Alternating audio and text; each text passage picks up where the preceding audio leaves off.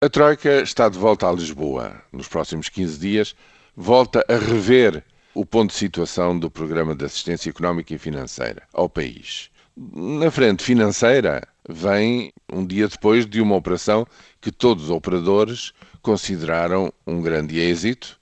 Porquê? Porque lá está, houve a tal troca de 6.600 milhões de euros de dívida pública, 2,4 mil milhões da dívida que vencia em 2014 e mais de 4 mil, 4.100 e tal milhões de 2015, o que retira muita pressão para esses dois anos, praticamente com alguma, julgo eu agora, com uma emissão bem mais modesta do que já foi anunciado. Está fechado o ano de 2014 e já foi dado um primeiro contributo para 2015 são resultados que, pelos vistos, impressionaram já alguns operadores. Eh, enfim, economistas de banco já se ouvem dizer que estão muito bem surpreendidos com a resposta que o mercado está a dar a este tipo de operações, de tal maneira que admitem já a saída do programa de assistência económica e financeira sem grandes apoios e grandes ajudas, no caso também de Portugal, seguindo o exemplo da Irlanda. Isso ainda está para ver-se, ainda falta praticamente um semestre para chegarmos a esse ponto, mas para já o que a Troika eh, vem insistir é nos custos de trabalho. Não nos custos de trabalho atuais. Eh, aí parece haver uma frente nacional de rejeição de qualquer nova baixa. A Ministra das Finanças, para já, eh, parece a campeã na defesa daquilo que existe.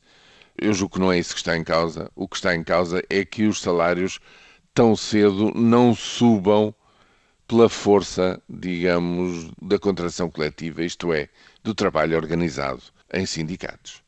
Do que se trata é de dificultar os efeitos da contratação coletiva.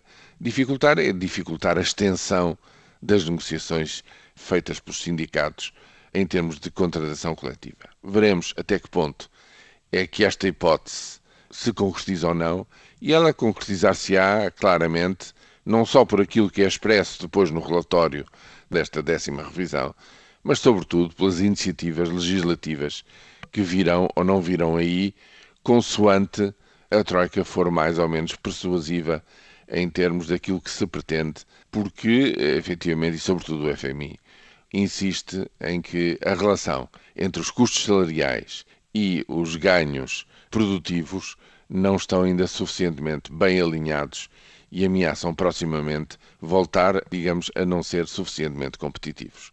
Esta é uma questão que seguramente veremos proximamente. Entretanto, até dia 20, como é sabido, o Tribunal Constitucional tem que se pronunciar sobre a convergência dos sistemas de pensões em baixa, como aquela que está a ser apreciada, e veremos se desta ronda negocial discretamente surgem ideias entre a Troika e o Governo acerca de um possível plano B no caso de as coisas não correrem como ambas os lados da mesa gostaria que corressem nessa matéria.